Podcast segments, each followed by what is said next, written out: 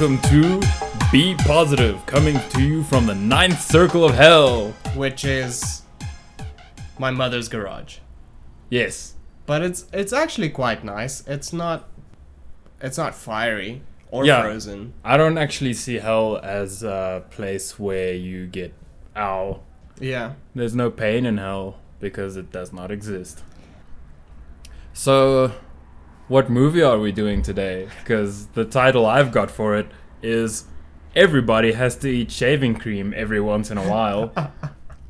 Uh, we've got um, I think a contentious one today yes. because I really I really like it.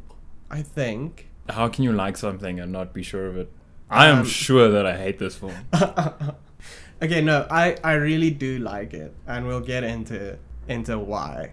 But the film, if you didn't get that super obscure deep cut quote, is "The Stuff" by Larry Cohen. Every time I hear the name of this film, I get like a, a shiver of hate run up my No, spine. but it's it's the stuff. Enough is never enough. Of the stuff. Yeah. Yeah, no, I get that, but I watched this film three times in order to uh, develop some kind of uh, an opinion on Yeah. the film. The first time I watched it, afterwards I was like, "How long was this film? An hour and thirty-three minutes? No ways. That just went by really, really quickly, and in a complete It's- like daze. The one moment they're in a small town, the next moment they're in a big city. The plot does sort of mesh together. You don't, as a casual observer, which I was for the first time I watched this film.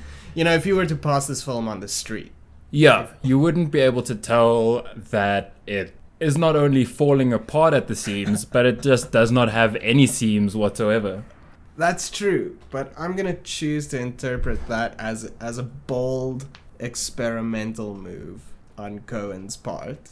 I guess for the sake of this podcast, I also have to do that.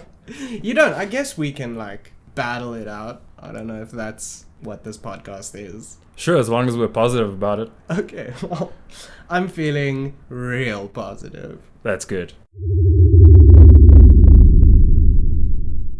Our first sponsor for today is Zolo Maxiloft.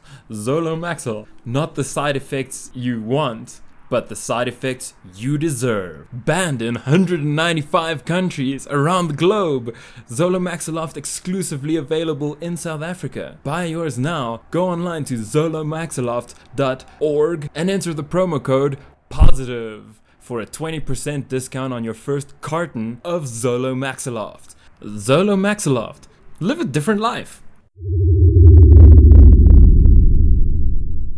All right, Um, so the stuff, uh, let me run you through. A couple of hillbillies, they find some white goop coming out of the ground, immediately go into taste it. They're like, oh, this is tasty, let's market it, sell it. Massive marketing campaign. They sell it to the whole of the USA. It's super addictive. Turns out it's alive. It's getting all up in you. Ah, don't eat it. And It turns you into a zombie and and like hollows you out. and then your head i- implodes, explodes. Something bad happens to your face. After that, things happen. Corporate espionage.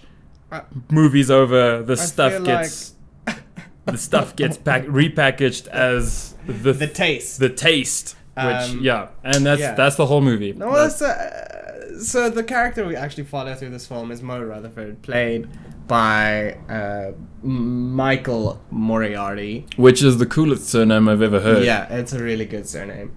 And he's an industrial saboteur, ex FBI agent, who was hired by the ice cream companies to find out, you know, what makes the stuff the stuff. Because they want to steal that recipe. They also want to get in on this gold rush for stuff. Because the stuff is good for you. It's actually it's marketed as being good for. we no longer get tired after eating the stuff. Essentially, what happens to you is you turn into an infomercial character. You talk as though you're in an, infom- in an infomercial.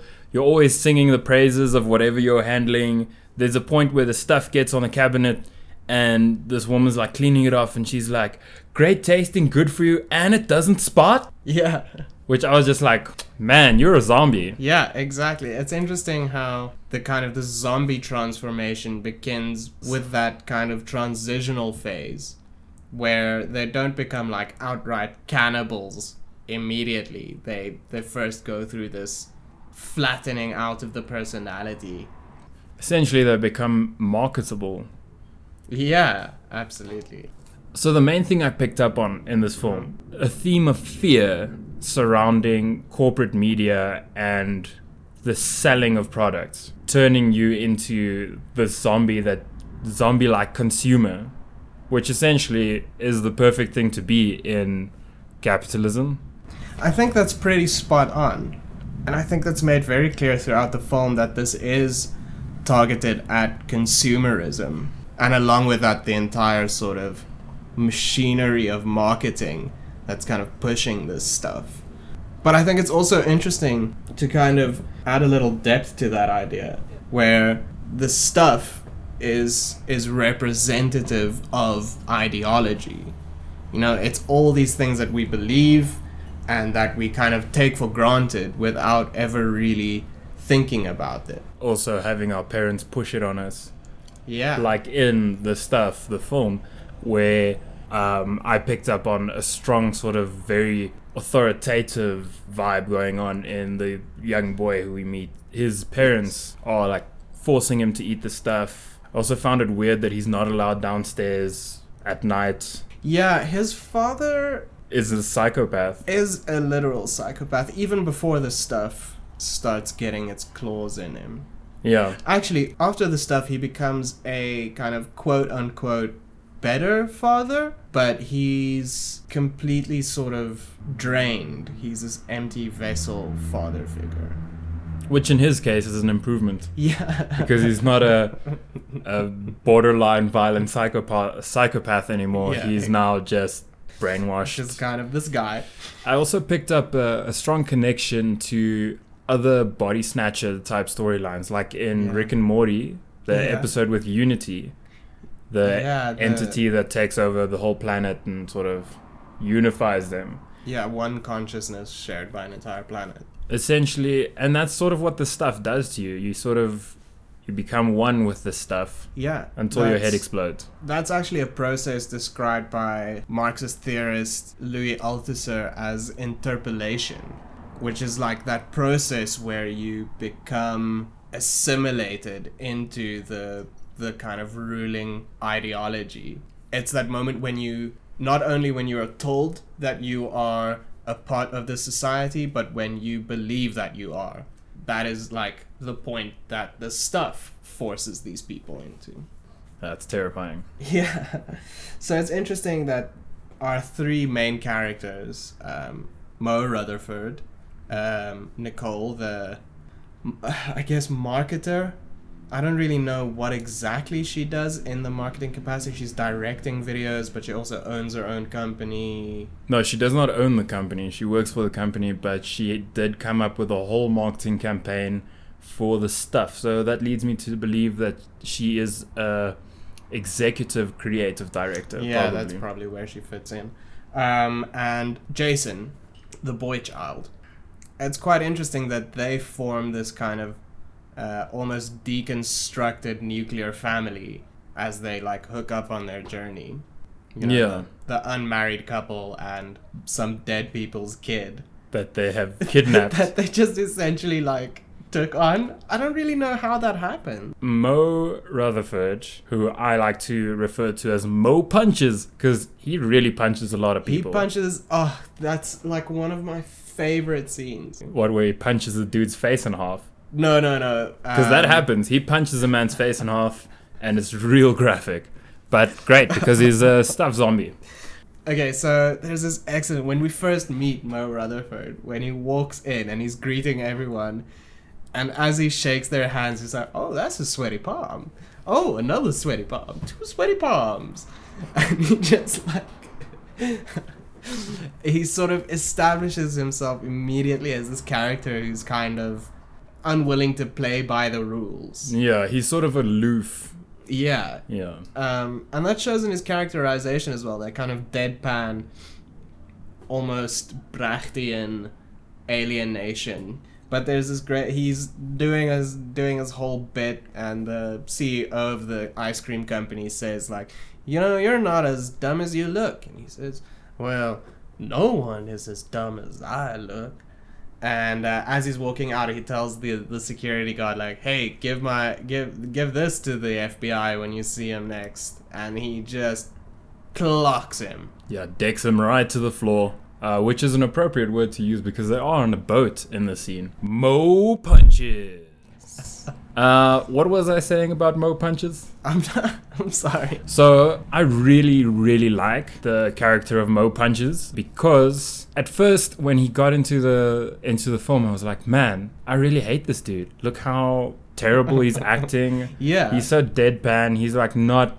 He doesn't look like to be taking it seriously. And then I realized this dude's just a really good method actor. He essentially has become Mo Punches, and Mo Punches is the most nihilistic bastard I've ever seen in my whole Yeah. life. He does not care. Uh, I'm sure he's got a fair bit of dissonance between himself and reality, uh, just because these crazy things happen to him, and he's just like, "Let's have fun," you know, and that stupid, stupid accent of his, which I can't. I love I love the accent. It's like he's Um, trying to do an Elvis, but he's not Yeah. not trying to do an Elvis. and I think he kind of he starts real strong, like a real thick, semi Georgia accent, and then it it kind of peters away. but I th- I think that that at first when he's got that thick Southern accent, it's really he's not. He's like He's- putting on a show. Yeah, he's playing the executives because he's trying. I mean, he's got a tap on them. He knows that they think he's stupid. He knows Yeah. that uh, that they don't think much of him. So he's playing off of that in order to catch them off guard when you know he drops the bomb that Yeah. oh yeah I've got a I've got a device in your top pocket. Even though you don't like the movie, I think you can agree that Moriarty's performance It's great. it's so good. It's really so good. it's grown on me because at first I was like, man, I hate this. Me dude." too. Like when I first saw it, I was like, man, this guy is maybe the worst actor I've ever seen. Like I couldn't tell whether he was acting the way he was on purpose. Yeah, It it really feels accidental the way he approaches the role. which uh, which just shows what a sublime job he actually did. Yeah.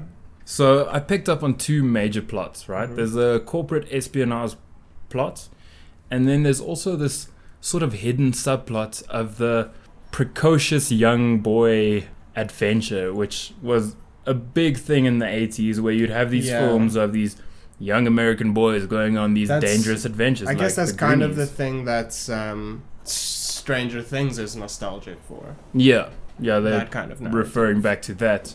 Looking at it from a perspective of someone trying to make sense of this, if you look at what this boy is doing, essentially at first he's just messing around with his family, but then once they turn start turning into uh, infomercial actors, he goes on this rampage in a supermarket, bashes the whole thing up. Yeah. All of that stuff would have gotten him in trouble. Then he gets speed kidnapped by Mo Punches. I, well, the movie plays it as him getting rescued by Mo. Yeah, but you can hear his parents going like, "No, who are you? Why are you taking my child?" Wait, aren't the parents dead? No, they're not dead. They're chasing him. His brother is also chasing When him. When do they die? they don't die. No, At least not on screen. Really? Yeah. I had it in my head that like Jason is is orphaned. No, they. I mean, you assume that they die because they have gone because full. they've been eating stuff. They've gone full stage six uh, mayonnaise jar eaters. Yeah. You know, really disgusting, filthy people by then. yeah. But you never see them die. He's a runaway. Oh my goodness, yeah. slightly human trafficked little child. That also shows no remorse for losing his family. He's he hardens yeah, up that's immediately. Why I thought like, okay, well, um, He's Mo's child now. I had you know when I was a kid, I had that fantasy of like just taking a bat or a stick or something and just like wrecking a supermarket. Yeah. Did did you not? Is this an is this like a normal thing? I mean, you can't ask me for what's normal, right? If That's I had to go into what my childhood was like, which I'm not going to. No, please don't. None of that was normal. Okay, that's true. If any of you out there also had had fantasies of going to town on supermarket goods, give us give us a shout. And if if you didn't and you think I'm weird for that, Also, shout at us yeah. I mean, just shout. Just shout. right now. Shout. Pause. Pause the podcast. Uh, at the tone, shout. Excellent. Alrighty. But that that was interesting to me. The kid like destroying all this stuff in the store because it shows almost a like a premature rebellion Yeah. from his side where he he knows the stuff is bad and he knows it needs to be brought down but he doesn't know enough about it he doesn't know where it comes from he can't destroy all of this stuff in the world he doesn't have the means to combat. exactly The- so it's this futile act that only comes around when they eventually manage to destroy all of the stuff most of the stuff in the world Yeah, I guess. I mean, I saw him right from off the bat. I was like, ah, this kid's a tiny little revolutionary, and I liked him for it. And then, I mean, at the end, he does get right to the corporate heart of the stuff and gets the owners of the stuff or the boss, oh, CEOs. I don't know, assholes. It's um it's the CEO of the stuff company and the CEO of the ice cream company because in the end they They uh, merge. they merge. Yeah, that- corporate merger. in order to get the stuff to non-toxic levels where your face doesn't Yeah. explode. It's just twelve percent the stuff. just enough to get you hooked. Also around this that scene where they've managed to whip the population up into a revolt. Most of the stuff gets burned, shops get burnt down, and the CEOs think they've kind of had a close call. They've made a near miss. You know, it was a little bit of a of a recession there for a while, but they're gonna bounce back with the taste now. It's time for a rebrand. Exactly. And Mo and Jason show up and force feed them stuff until they die. No, they just well start- until the cops show up. I think what they do is they start force feeding them stuff, and then those two guys start. Well, they like eat themselves to death because Yeah. it's just so good. because essentially at one at some point their head's gonna explode and all that white goop's gonna come pouring out their face after their mouth stretched open, Yeah. which also doesn't happen to everyone. The No. people who originally found the stuff never get their faces exploded. That's true. Let's not get into the Anyway, scientific um, technicalities of this because I don't think we're gonna find uh, cohesion in what they're doing. But I found that scene pretty interesting because it shows that they know like to stop the stuff they have to chop the head off the snake in a sense. Yeah. And of course, the kind of karmic irony of these people putting this crap out into the world and then having it inflicted upon themselves. I found a strong message in this film of um, corporations getting away with a lot of stuff. They specifically mention the Coca Cola company not having to release its list of ingredients. And I guess in the 80s, that's the way it was. I mean, now you can find ingredients on the can of Coke, right? Yeah, but some of it is still proprietary.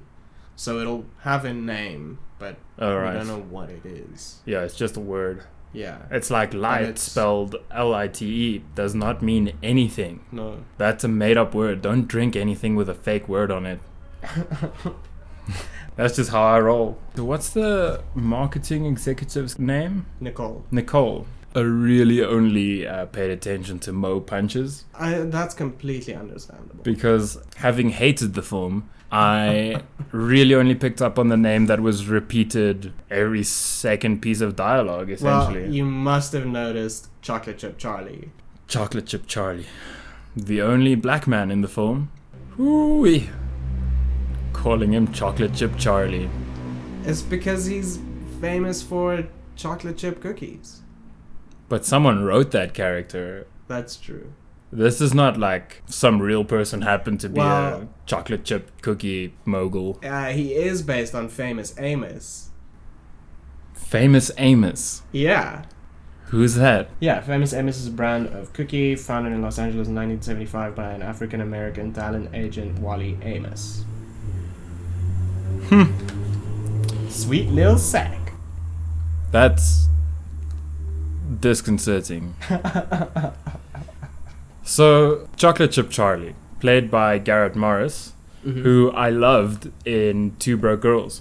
Alright. Yeah. That's Okay. That's where you've seen him before. Right. Does not look to have aged. I mean, he's got some grey he, hair like- now. he reached the age he is now somewhere in the 60s and he just kind of coasted on that age. Do you think he might be the Count of Saint Germain? He might be. I don't know what that is. So I'm going to say yes. Oh, let's not. This is the wrong podcast to get into it, but We need to start a different podcast. Another podcast. a new podcast. We need to we need to spread spread our roots, our wings, our seeds. We're spreading something. the doctor tells me I have to say that to every girl I meet. All right.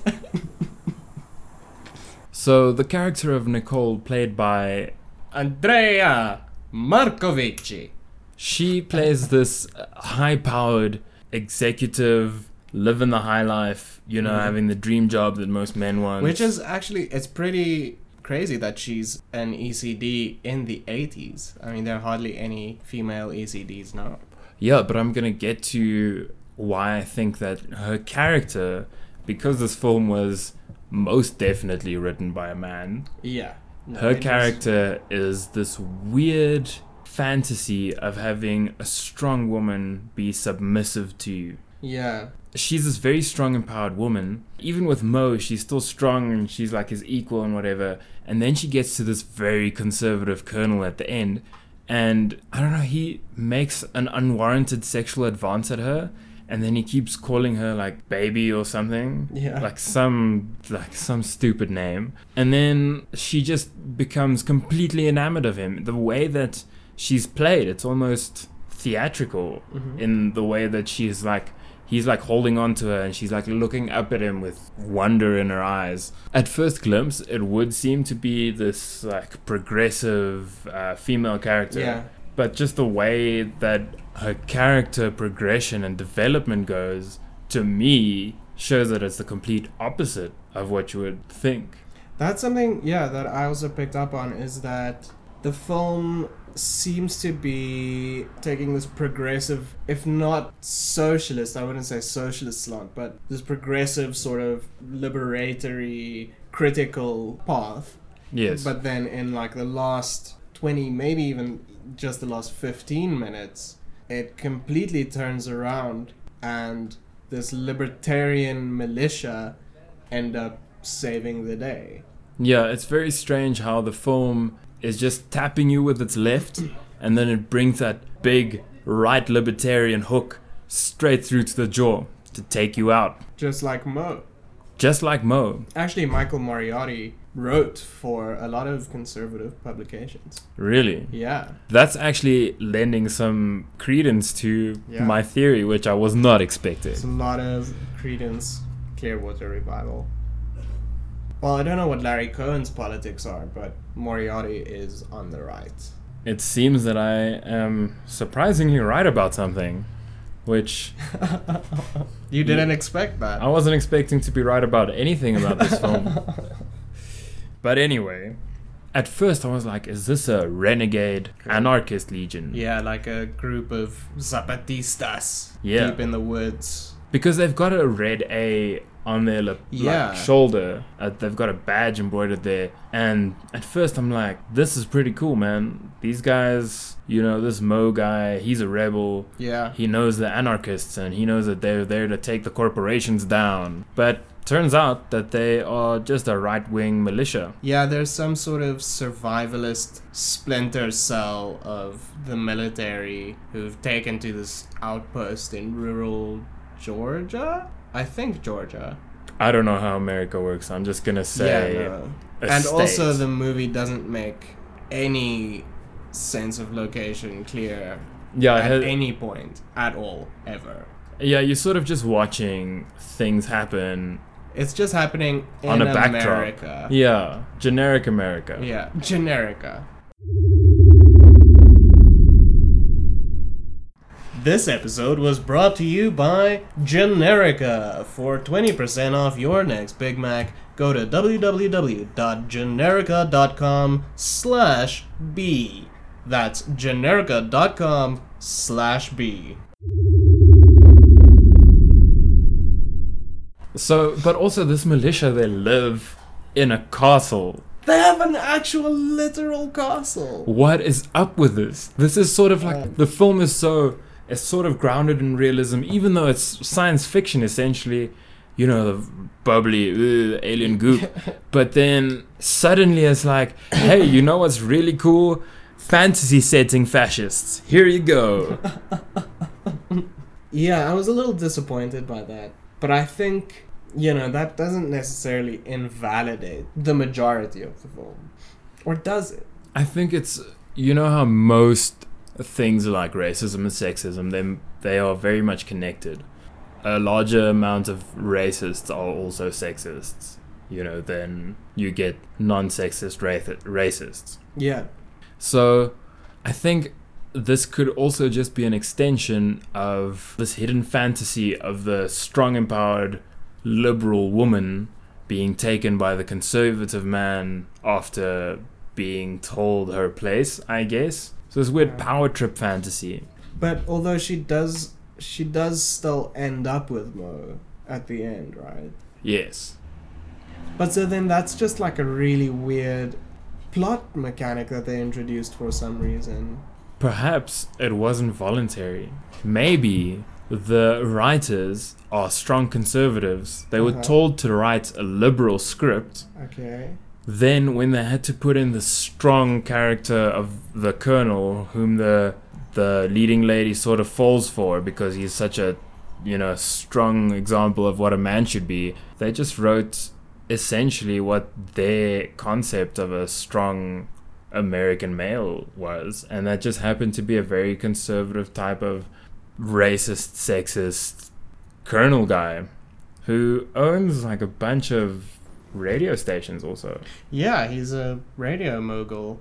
But at first, I thought that the Colonel was kind of a satire of all of those kind of masculine tropes. Like Jack D. Ripper in Doctor Strangelove, Oh yes. was this completely psychopathic patriot who believes you know the the the commies are trying to take our precious precious fluids and he you know starts a nuclear war because of this paranoid belief and I, I at first i thought the colonel was kind of like that this sort of parody Yes. but he's a protagonist he's he's, He's not, the hero. no He's one's the really main. critical of him Yeah.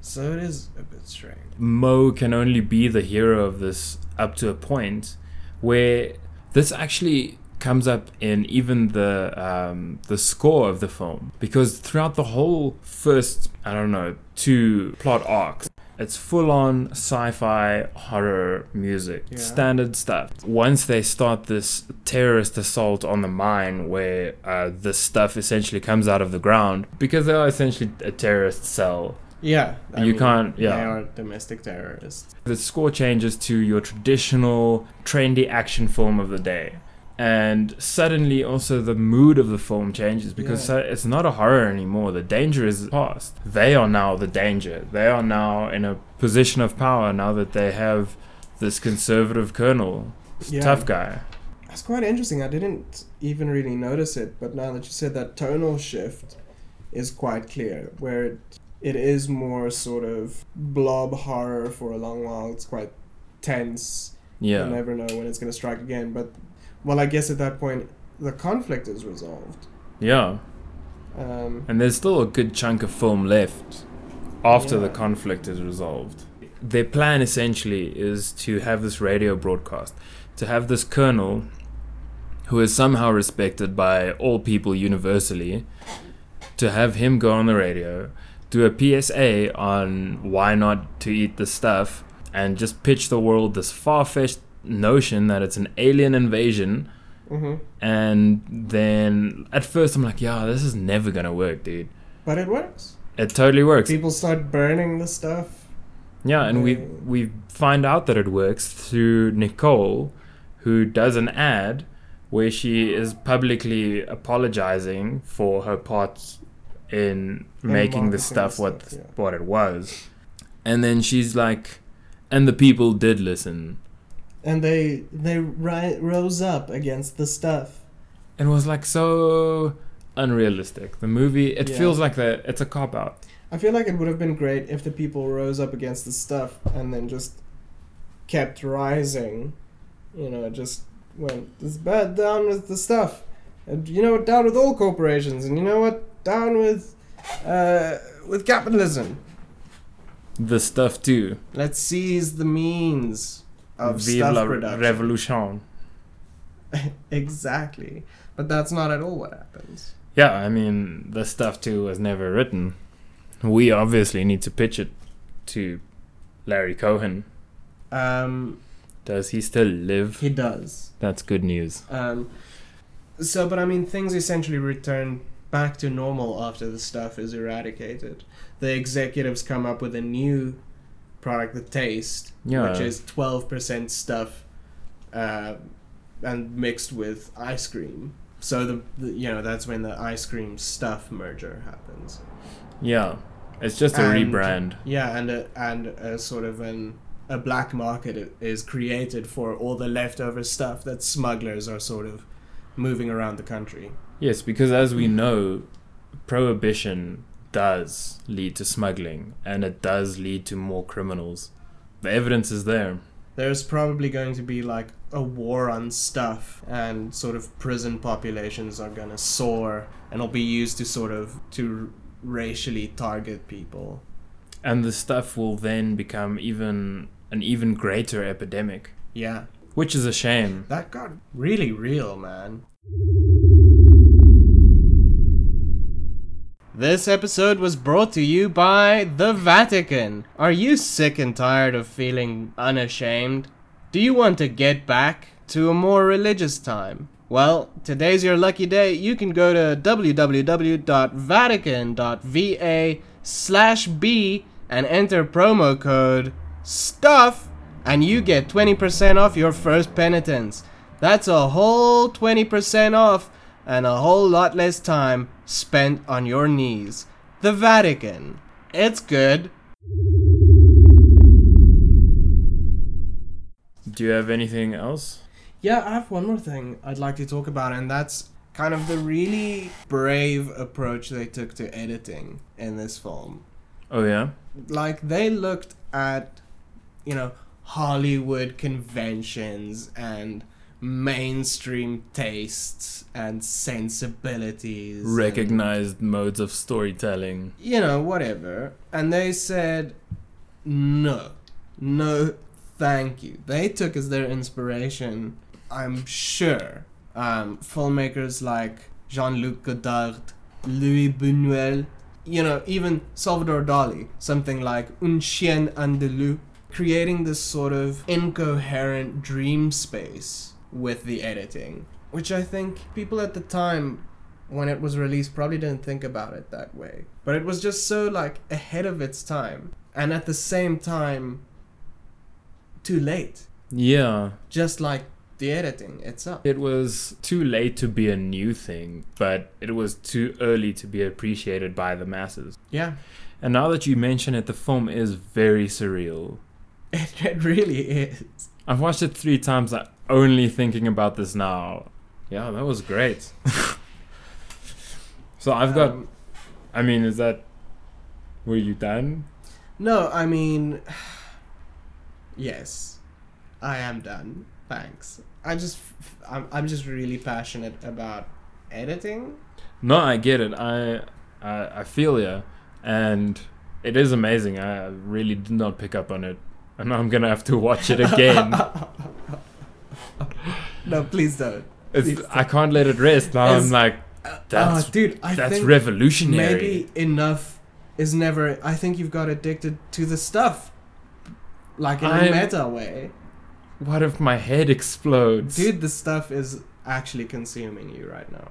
Okay, I need to move on to the taste.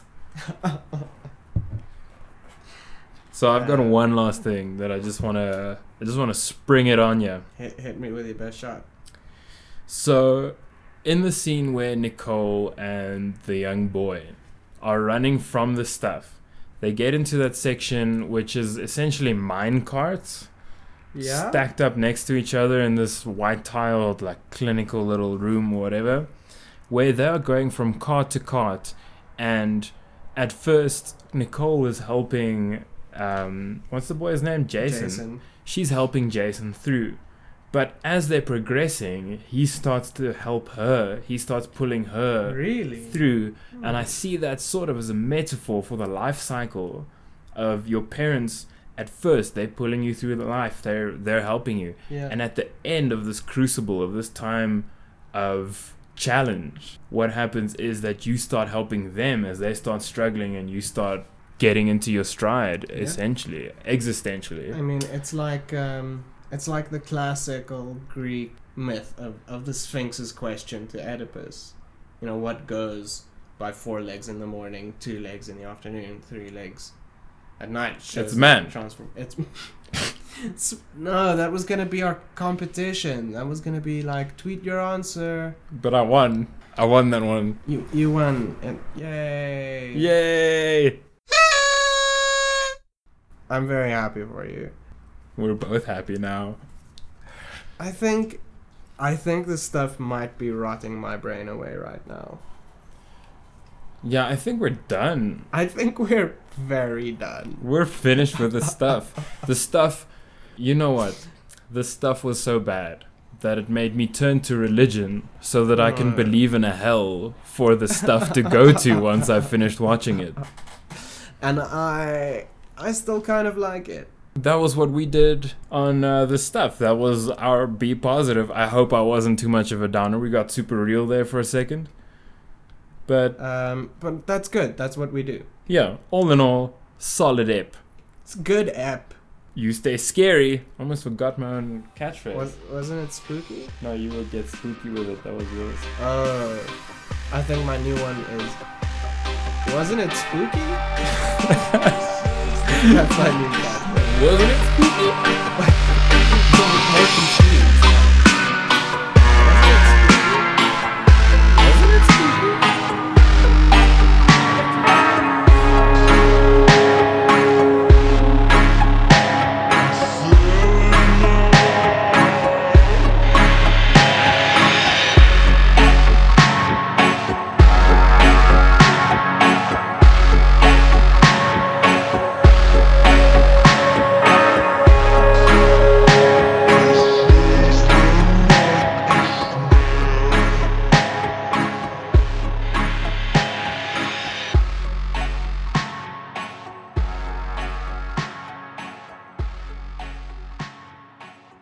Music for today's episode provided by PandaDub. You can find them on Bandcamp at pandadub.bandcamp.com.